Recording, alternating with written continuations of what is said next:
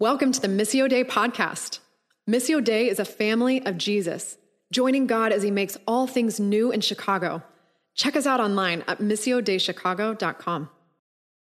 We are in John's Gospel in week three of a long and slow walk through the gospel. And I say long and snow, slow, not in like a tedious way, but like in the way, as we've been talking about, that John, our author of this gospel, wants us to linger. He's the one of the four gospel writers who's kind of known for recording long dialogues, for letting pauses and long walks and discourses happen at a slower pace. I think he wants us to linger in each of these stories. And so we're going to do just that as we go through the Gospel of John.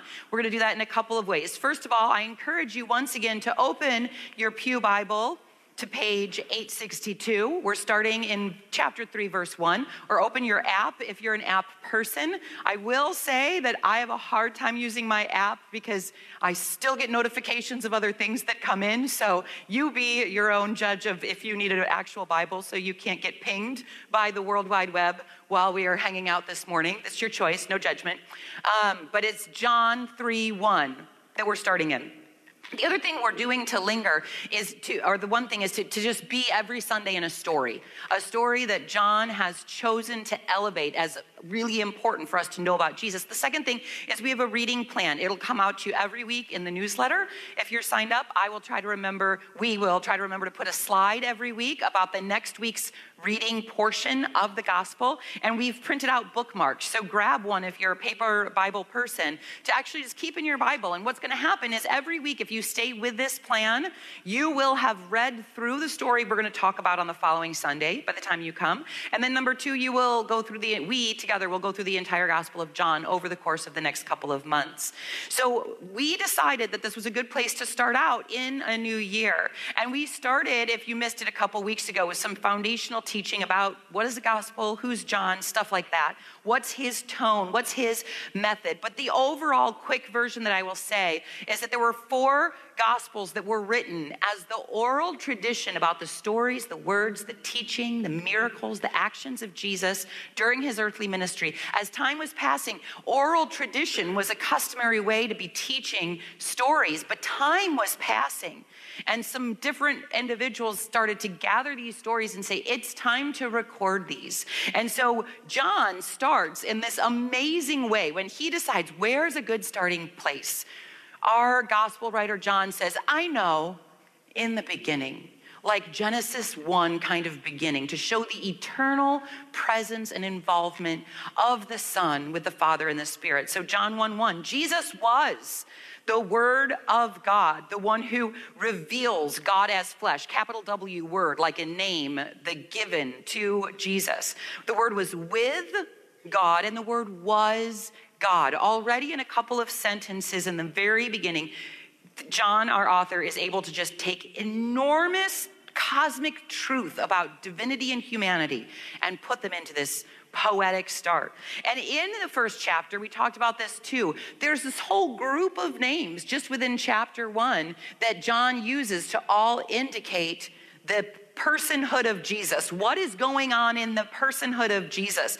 So much beyond personhood, divinity as well. And so he uses different imagery. I, am an image kind of person. I love John's writing, it captures your whole imagination if you could get swept into his language. It's really beautiful. And he says, The word became flesh.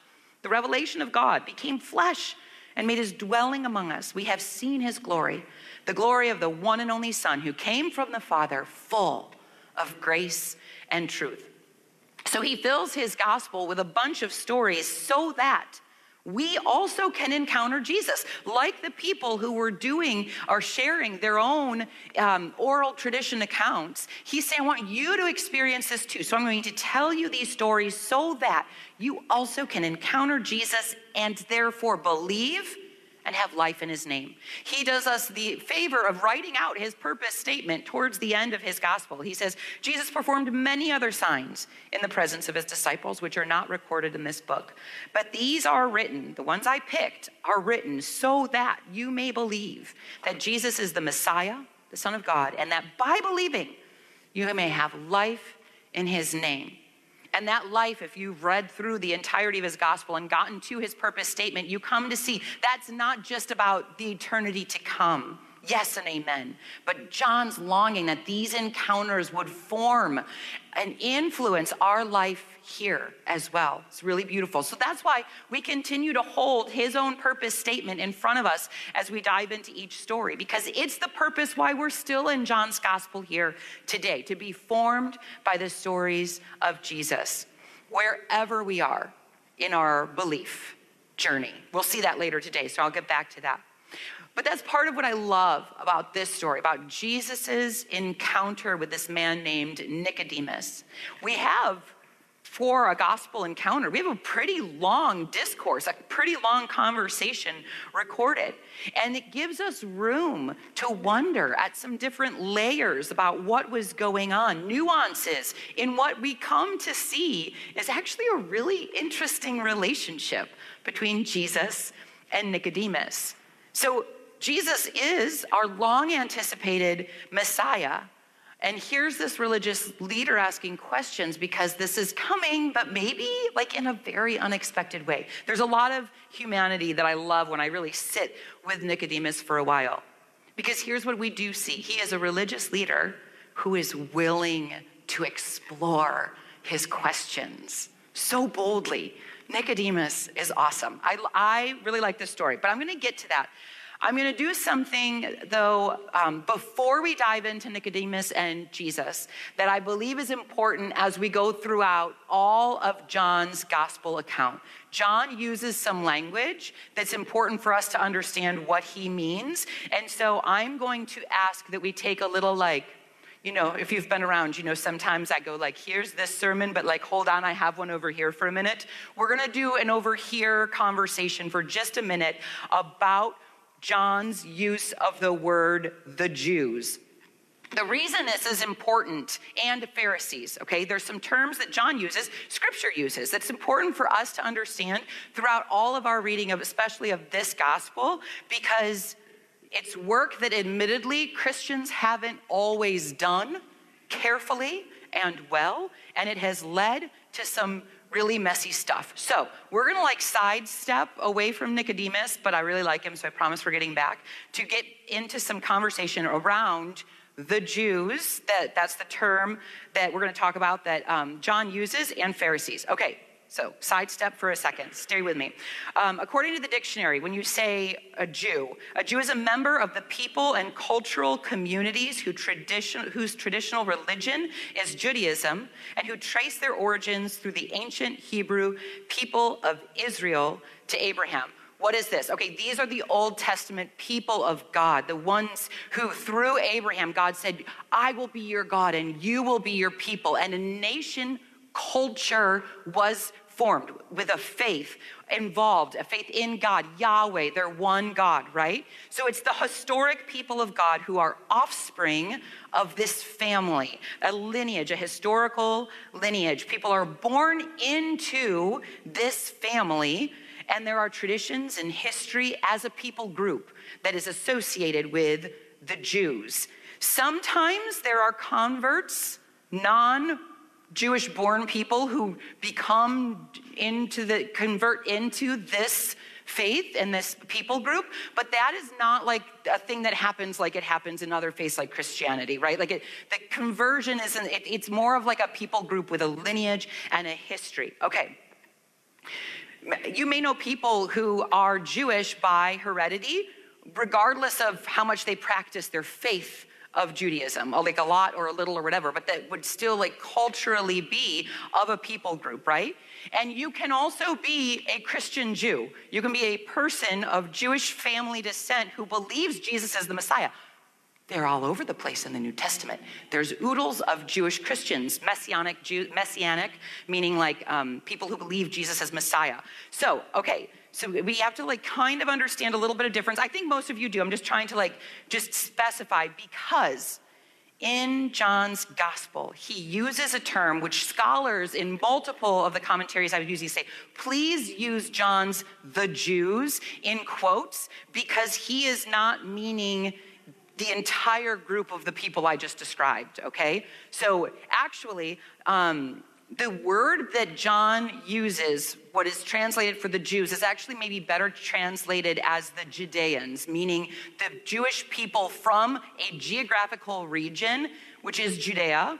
Um, and in John's gospel, he's referring to those Jewish people at the time in that space who do not believe that Jesus is Messiah. So, those are a bunch of qualifications that are all wrapped up in John's use of the term the Jews. And I say this because sometimes, if you don't know that and you put John's version of that category, subcategory, to mean all, then what has happened in the past is that people, therefore, sometimes the language he's using is clearly about those who don't believe, and therefore, huge people groups have been associated with a subgroup that John meant. Did that just make sense? That was a lot of words to say.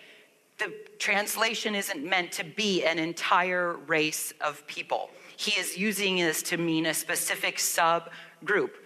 We know this because Jesus and his disciples were Judean Jews at this time. They were, in and of themselves, among the group, the Jews there and then. So John is meaning a subgroup. And we hear in his language the clarity around that. How do we know that? Because I told you in the beginning, one of his like light and dark, like belief and unbelief is one of his major themes, either or. And so the um, expectation within his use of that language is he's juxtaposing those Jews who have come to believe and those Jewish people who have not, not an overarching category for all people in that group. Why do I want to make sure we know this? Christians historically have actually used John's gospel as justification for some horrific viewpoints and actions towards an entire group of people, aka anti Semitism and Holocaust and things like that. John has been misused for purposes that are very, very horrifying, which is, of course, silly because once again, Jesus was a Judean Jew in the first century, and Christians are super duper pro Jesus. So we have to reconcile that. Now, I'm not saying this here today. You guys, I want to just put this disclaimer out there. I'm not saying that because I'm hearing that from anyone in this community. I actually feel like we overall have a pretty good understanding of this, and I'm not hearing those uh, racist sentiments being spoken here, but gosh, do you hear them in the world sometimes? Like a lot? It's in the news all over the place. So, what do we want to do? We want to not just know and think that feels yucky. We want to have a biblical backing to understand and articulate why biblically that viewpoint cannot be justified from our Bible. Does that make sense? So, this is an equipping sidestep moment. Okay. Um, what's some equipping that you should know? Number one, hey, everybody, the Bible is super duper clear that Jews are, were, are a holy, chosen, set apart people designated by Yahweh God for the blessing of all nations. The Bible defines this people group in that way to show God's character to the world, to eventually bless all people through their story, which is Jesus' story, which brings us to number two, which we have been grafted into. So if you are, like me, a Gentile, a non Jewish Christian, I am a Gentile Christian, we talk about, yay, we've been adopted in, we've been grafted into this family of God. Read 1 John 3 1 through 3, Ephesians 1 4 to 5. We're saying we are so blown away that we are so blessed to be grafted in and adopted no merit of our own into this very family of God. We are adopted children into this plot line. This is amazing. And then we cannot turn around and diss our new family tree. It just doesn't work out biblically to say one thing and then action wise do another when we are saying, oh my gosh, Praise God, we've been adopted in. So that's our number two reason. So again, I'm not convincing you, I'm equipping us, I think, more than anything. And then number three, more general even than this language of the Jews in John that has been misused, is an overgeneral, no, not over, a broader generalization. I want all of us to be equipped with really sensitive radars up for any path that's going on us versus them language to have a major pump the brakes pump the brakes on broad generalizations about people groups. It is a slippery slope, as we know, to people justifying, devaluing entire groups based on oversimplification rooted on one mark of their identity. Okay, We know this, but this is all equipping, again, to give language to what we want to be careful of. Us versus them categories have led to gross generalizations. And when we look at right now, even in the news, I find this fascinating. So, um, did you guys see like the, the, the, numbers came out today? I think we're at 25,000 people, over 25,000 people now killed in the war uh, against Hamas and Israel, and um, 25,000. 16 plus thousand of those are women and children. Like this is this is an incredibly. We have to be on our knees in prayer about this region. Um, there's a lot of politics. The Israel in the political situation right now is not equal to, related to, but not equal to the historical people of God from the Old Testament. We talked about that a few weeks ago too. Why am I bringing this up? I actually was really struck. This Israeli lawyer said it so beautifully in the news the other day, warning all people groups against gross over generalizations based on some mark of who they are. So this is an Israeli lawyer named uh, Michael Sfard. Um, and I loved the way he said it. He said, words lead to deeds. Words that normalize or legitimize serious crimes against civilians based on their race or culture group create social, political, and moral basis for other people to do horrific acts. Words create deeds. So, like, we, this is why I want us to be equipped with a big warning on any big us versus them. I bring it back around.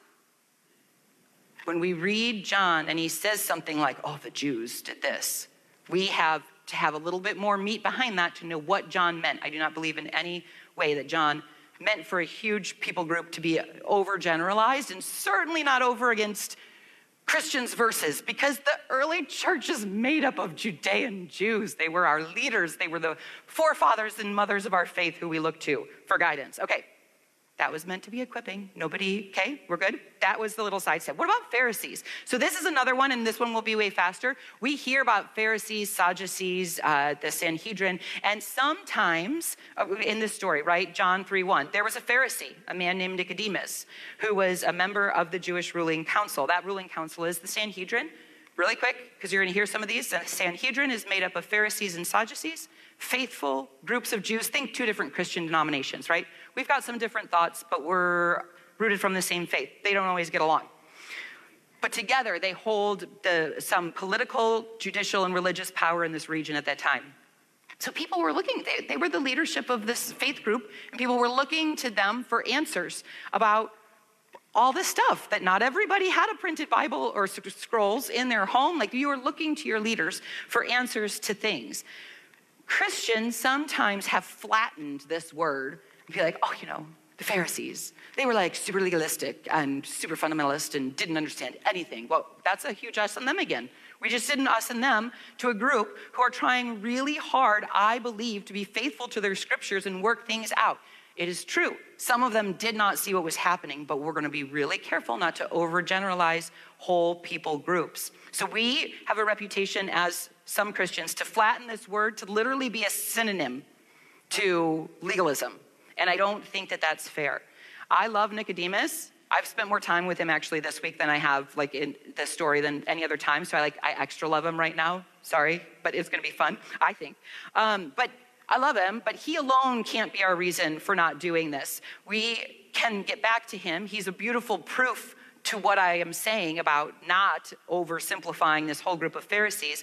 But also, you guys, we have to have a little grace. If you're thinking about it, you're like, this is people charged with leading a group of people to be faithful in the scriptures, and things aren't looking the way they thought. I, I mean, it's not shocking that there were people who like, I'm not, I'm not so sure. So, I mean, I just, I just feel like we can use a little more graciousness towards a group um, and not just assume that they're being rigid or legalistic when things do not look like what they were expecting to know about. Now, I remember when I was in seminary, um, I heard about this woman. She is a Jewish Christ follower, a, a Jewish Christian, uh, Amy Jill Levine.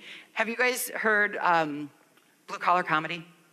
Do you know you might be a redneck if I'm not going to say any of them? Some people know. Okay, so there's like this whole bit, and I'm not going to say the jokes because I just could get in trouble, but like they're pretty funny. You can look it up. Um, okay, so there's this whole bit, and it's kind of known like if this and this, you might be a redneck. So Amy Jill Levine says you might be a Pharisee if, using that, intentionally using that same tone. And I had forgotten where this came from. Forgive me, I cannot quote her original source, but I refound it in Scot McKnight's John book that I showed you guys the other day.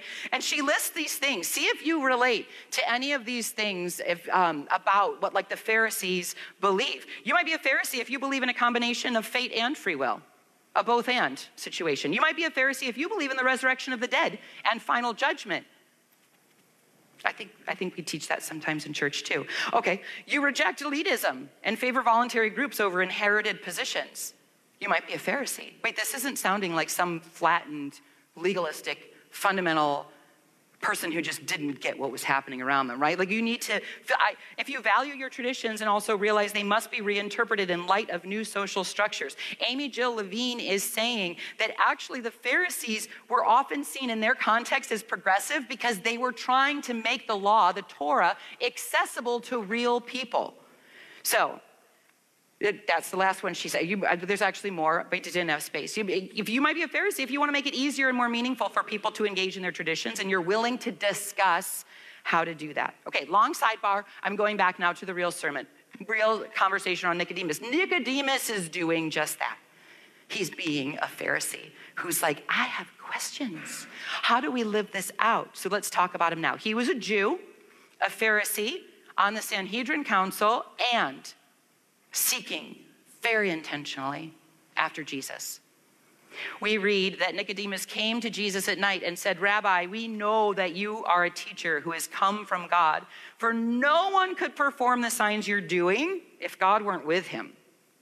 So we notice first that Nicodemus has indeed come to Jesus at night.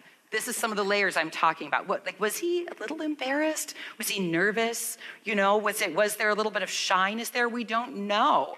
Um, was he afraid to be seen by others? Was he a little needed the cover of darkness to feel a little more bold himself?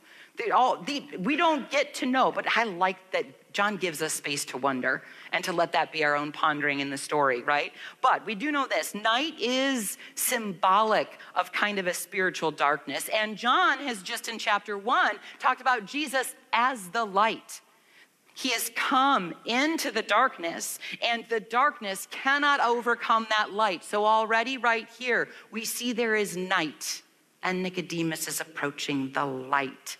He is pointed towards this light. He has intentionally postured himself to go and see and ask. And he calls Jesus rabbi, which means teacher, which means that this Pharisee is ready to be in a posture to be taught something. It's a name of respect, and it's just saying, I'm postured to listen to the teaching you have for me. He has clearly either seen or heard of we do not know which, these signs. Remember, for John, a sign is a miracle that points towards a bigger truth about God. And he says, I know that you've done these signs, so God must be with you. So, teacher, I've got questions because God is with you. And I am trying to figure this out. He is postured in the darkness towards light. And Jesus builds from this statement, Jesus starts exactly where Nicodemus is at. He's starting exactly there in his conversation. So Jesus starts his conversation in verse 3 with this concept of being born again. Very truly, I tell you, no one can see the kingdom of God unless they are born again. Right here, if we know some stuff about the Pharisees' beliefs, which we do, and the Jewish beliefs, which we do, this is a stunning statement.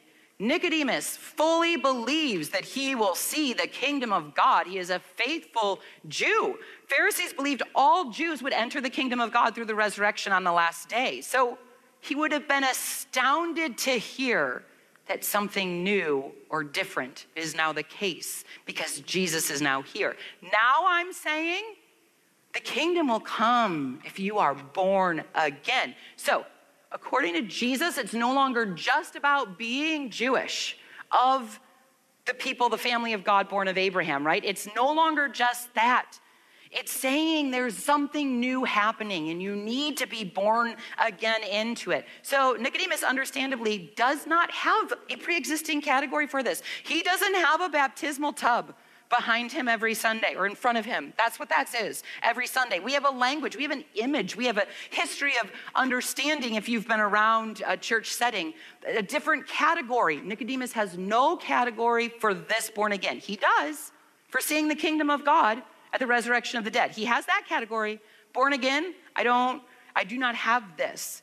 So for him, he goes back and says, I can't go back to my mom's womb. Like, it's kind of comical. He's like an old guy, right? Um, yeah, duh, but not really. Like, he's trying to build a category for something he has no category for. In his mind, born again would be a linear from the day I was born until the day I die, and somewhere in there I was born. He's trying to do a linear, I can't but I can't go backwards. Like, why? Well, you know, he, that's his category. And Jesus is saying, no, no, we're not talking about linear. We're talking about a vertical kind of axis, symbolically speaking, of course, not literally up, but you know, but like, we're not talking timeline. We are talking about a spiritual experience. And he starts talking about this baptism of water and of spirit.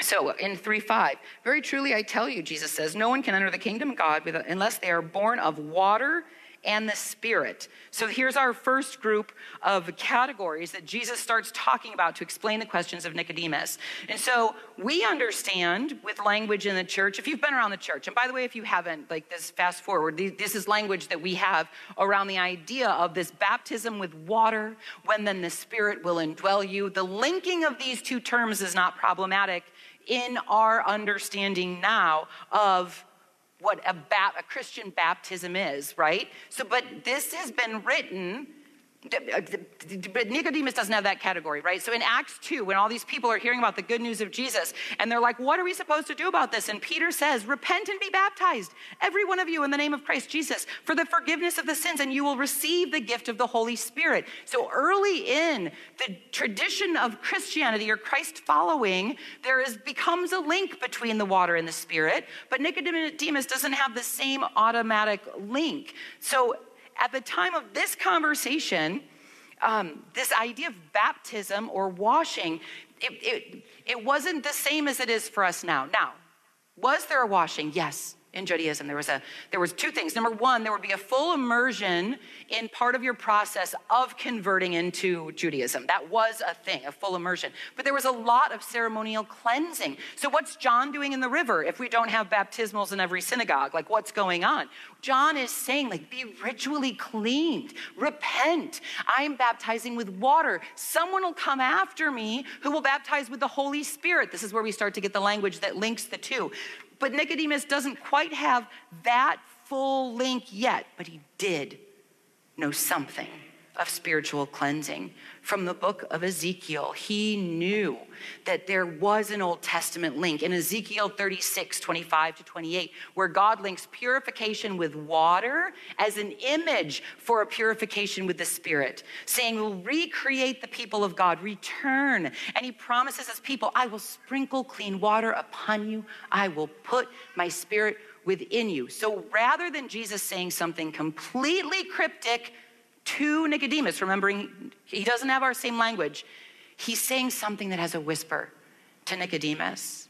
And he's saying, I'm taking that thing you know of further. And so Nicodemus does know that. This is new, but he's meeting this Jewish leader where he's at. You've got a whisper of the water, meaning a cleansing with the Spirit. We've got more cleansing is going to mean an indwelling of the spirit like they're, they're, we're just we're hinting and we're using the language that nicodemus already had expanding it in very challenging ways so it's important that we remember Nicodemus's knowledge base as we read on, because if you guys read, if you if you read coming into this morning, you may have like breezed over some of it because it's like it's confusing, or you may have read it like four times to see which topic are we talking about. Are we talking about like uh, spirit and water? Are we talking about flesh and spirit, wind and spirit? Like what? It, Jesus seems to be going all over the place. So I'm going to go kind of fast through um, chapter three, and we're going to see quickly these different images, one after the other, that Jesus is talking about to Nicodemus, meeting him in his knowledge, his language base of where he is. So he talks about. Um, No one can enter the kingdom of God unless they're born of water and spirit. Flesh gives birth to flesh, but spirit gives birth to spirit. So he's saying living in the flesh means judgments on the basis of your senses, your like your, your body can do. And it's saying that there's a mystery that is coming beyond this human control or your senses. He then transitions to wind. You're not surprised by the mystery of wind. We shouldn't be surprised by this mystery of the spirit. It blows away out of your control, and that's okay. And so he's using this language kind of in close succession that can seem like a fire hose to us, but the language, again, is meeting Nicodemus exactly where he is. Part of the beauty of the Greek word, which this was written uh, originally in this ancient Greek, this pneuma word is the same for wind as it is for spirit. So there's a real link. And actually, Nicodemus would know not only that from this language, but from his own Hebrew scriptures, where ruach is wind breath and spirit, where the wind, the breath, the Spirit of God hovered over the deep, and then God breathed with breath, life into Adam, right? So, like all of this language, we're supposed to be leaning into mystery of that now we're talking about an indwelling, a nearness as close as your breath. Challenging, but not foreign to somebody with Nicodemus's knowledge base. But he still is like, how can this be? This is still radical talk to him. Verse 9, how can this be? Of course, he's still confused. Jesus now turns and starts talking of heavenly things versus earthly things. You're talking about earthly things. You need to be ready for some mystery, a gift that is coming. And he transitions again to this either or imagery when he's saying, The one who came down from heaven will be lifted up. He then he goes into this language about a story that you may not know, and that's okay. We don't have time about Moses lifting up a snake, just like the, and that brought the healing of the people of God, right? That's a story that happened from the Old Testament, which surely Nicodemus knew so well. This lifting up led to healing, and so too, the one who came down needs to be lifted up, a fore image, a fore warning, for image, a four image, I think I made that up, of the cross, right? This one is going to be, he came down from heaven, he'll be lifted up to bring this healing, all of this transitional, like either or, heaven and earth, spirit and wind. This language is just one after another. But in Nicodemus's shoes, it's his language. It is his language. It's the well known story of God's provision by lifting up of the staff, so too am I bringing in my lifting up a healing. So if you've read through this and you're like, we are all over the place in our imagery, we have to remember it's a topic shifting in a language that Nicodemus knew. And the details of the depth of each of those analogies or comparisons or whatever they are, it's beautiful, but it's not as important to me this morning as making sure we hear this. Jesus is meeting Nicodemus exactly where he's at, with the language he knows, in the way that he has come to seek the light. He's challenging him further from his starting point. Illustrations that spoke to and honored Nicodemus's faithful study of Holy Scriptures. It's an honoring way to challenge because he's sitting there. He's come to see Jesus because he's waiting for God's promises to come true. And then and then we transition to this space where all of a sudden our, our narrator has taken what now, remember, he's written this after the fact, right? Time has passed. He knows now about Peter saying about baptism with water and the Spirit will come. And he knows about Pentecost. He knows about the ascension. He knows about all of this by the time he's reading it. He goes in to say, For God so loved the world, right? God so loved the world that he gave his. This isn't Jesus speaking. Our narrator just spills good news. God so loved the world that he gave his one and only Son, that whoever believes in him shall not perish, but have eternal life. And he just keeps going about life and light back to the darkness, not being able to overcome it. This beautiful summation of the good news of what God has done in Christ. It speaks to our conversation last week. Remember the wedding at Cana that spoke of such abundance, such overflow, such deluge of delight in the best being saved until now. It's a wine miracle. It's a wine miracle. It's abundant, extravagant. So, too, this language here. The sending of the Son is so that those who believe find life in his name. John just keeps pouring that out. So, God's purpose here is the salvation, relationship, temple presence, to use our old language if you've been here for a little while. All of it wrapped up. And Jesus is saying, Nicodemus, can you open your knowledge base to be a little bit reframed? Something radical comes out of this abundant love of God. Jesus meets him where he is in his seeking and then pushes him for more. That's abundance. That's so beautiful. He's saying there's more mystery, there's more abundance beyond what you, even in your faithfulness, knew to look for. I've come to bring that because God so loved the world that he would send down and lift up his son on a cross. There's so much that's going to kind of blow your mind soon. But for today, can you open up your mind and your categories? Now, spoiler alert, we don't find out in this conversation what Nicodemus's response is. We don't know how he left what was in his head or his heart. We actually never have any report of Nicodemus becoming a disciple per se of Jesus, and yet, and yet, this nighttime exchange is not the last time that we run into our friend Nicodemus. He shows up two other times in the Gospel of John. He shows up one time while the Jewish council is like, What are we going to do with this guy? He's, this is a paraphrase. This is, if you want to find the real thing, look at uh, chapter 7, verse 50. He shows up again when all the council's like, What are we going to do with this guy? He's like a total problem solver. What are we going to do? And Nicodemus is the voice that chimes in and says, We have to hear directly from him.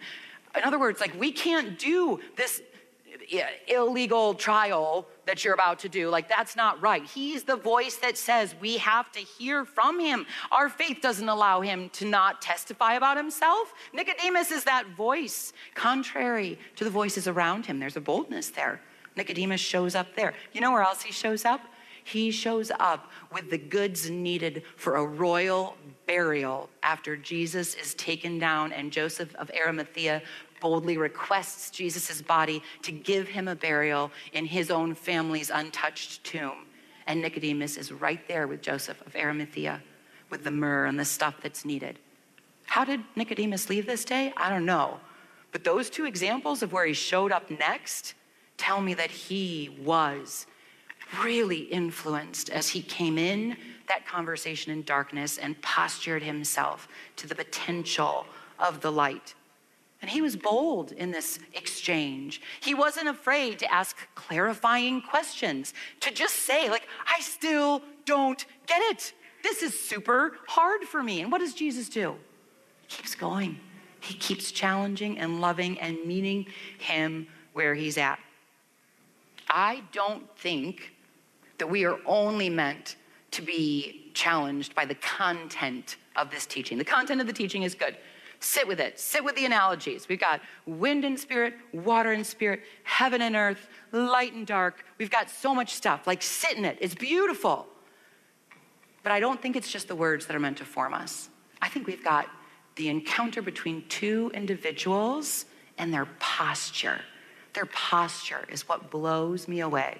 I'm challenged when I see Nicodemus's boldness to pursue, his openness to ask, to ask again when it still doesn't make sense. He's, he's willing to do all that. And how is Jesus postured in response?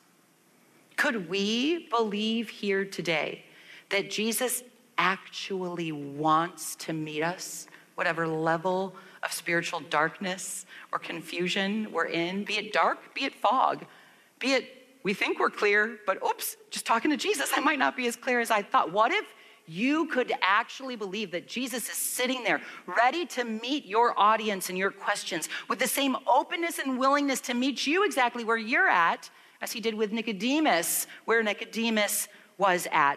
Nicodemus is a studying kind of guy. Like, I am deep in the scriptures, I'm a prayerful guy. He's not going to his study to figure it all out first before just walking up to Jesus and being like, Rabbi, I got some questions. Nicodemus was bold to do that, and Jesus honored that. What if Jesus wants to welcome us asking the questions, even saying something as silly as, like, go back in my mom's womb? Like that looks so silly to us. But like Nicodemus was willing to ask it, and Jesus explains it. He doesn't shame. What if this posturing of these two people in this encounter is our invitation to remember that Jesus wants us to be postured the same way and that his posture towards us would be as welcoming and as ready to meet us exactly where we are? What if you could speak your doubts and confusions as easily to Jesus as Nicodemus did? I think that's a great challenge to me. What if, even when you did that, Jesus' posture and his eyes could look at you with so much love? The love of God that so, so, so, so loved this world that Jesus came down so that by his lifting up, the healing could come to the nations. What if you were looked at with that overwhelming love when you go and ask a question, however silly it may be, however confused you might be? He isn't answering Nicodemus with riddles as it might appear in a first reading. I want you to hear that. He's answering him in Nicodemus's language and taking it further. That's what I want us to think about today. And each week, when we say we don't want to just talk about Jesus, we want to posture ourselves to talk with Jesus and to be prepared to talk with Jesus through the week. The question might be where might Jesus actually be able to speak expansive words to you if you were willing to enter in to that same posture of asking and listening? being willing to ask clarifying questions. Where might you really actually need that expansive? Take me where from where I am and expand me, Jesus. I have questions. I have things I don't get. You guys, that's so okay. Read the Psalms, read Job, read uh, Lamentations. Let's just I read the Old Testament, read the New Testament. I don't know. Talk to your friends. Like questions are okay. My point is like they're everywhere, and Jesus doesn't shame that. And so, in our world, in our place where it can be really hard to feel like I don't have it together, I want you to think like, how did Nicodemus approach Jesus? How did Jesus meet him where he was at and expand? And where might you really be honest with yourself to say, I could use a little challenge in expanding language in my life here, Jesus? Side note, I walked in this morning as the team was practicing the line. I walked into the sanctuary, the light comes in so beautifully around that time. Like, Holy Spirit, you are welcome here. Come flood this place and fill the atmosphere. Your glory, God, is what our hearts long for. Like when you guys pick these words, when Steve and the team pick which songs to sing. We are formed by our worship. And so I want us to, be, to respond in worship. But I want you to also feel the freedom to actually respond to the imagery that John leaves us with the imagery of two people over cover of darkness, having this vulnerable and real conversation and being met by Jesus exactly where you're at with language that, yes, challenges, but knows so intimately that deepest thing that your heart is actually after. And however Nicodemus responded that day, we don't know, but we knew that there was something that Jesus touched. That was what Nicodemus's heart was really after because he was there among dissenters to say, hold the phone. We got to hear more from this guy. And he was there at the, at, uh, the, the, the cross saying, I will honor this person. I will honor him with a royal burial. And I believe he was there at Acts 2 when Peter spoke the words, by surrounded by thousands of people. And those words that he first heard whispered from Jesus about water and spirit together were now ringing true in a whole new way as I believe he probably was watching 3,000 people get baptized that day and being indwelled with the power of the Spirit that still is carried through this line, this lineage of faith to us here today. Jesus, we love you. And I don't want to just read the words in red in this Bible. It happens to be red when you speak. But like, I love your words, but I love your posture. And I know that for me, I need to sit sometimes and imagine myself in a room with you rather than just reading about you. So thank you that you are here. We are gathered in your name, and scripture says that when we are gathered in your name, you are here. And Holy Spirit, we honor that presence, that we are here to worship Father, Son, and Holy Spirit together in so much overflow of love for us that you would do anything to make a path towards relationship with us, whatever our state of darkness. I think of the, the sunlight in the sunrise and how you're so ready and you feel like you've gone from pitch dark and it takes so long to get to light. The journey can be so long, and God, you honor every second of that glorious sunrise sky in whatever iteration of dark to light and rainbow sherbet colors the sunrise is in any given moment. Like it's glorious, whatever stage that journey is in. And God, you honor that, you affirm that. You love us so much that you sent your son directly into that to give us the light that darkness cannot overcome. We love you, Lord Jesus, and it's in your name that we continue to sing and pray. Amen. Thanks for tuning in. We love to keep the conversation going. Find a weekly gathering or gospel community in a neighborhood near you. To find out more, check us out online at missiodeichicago.com.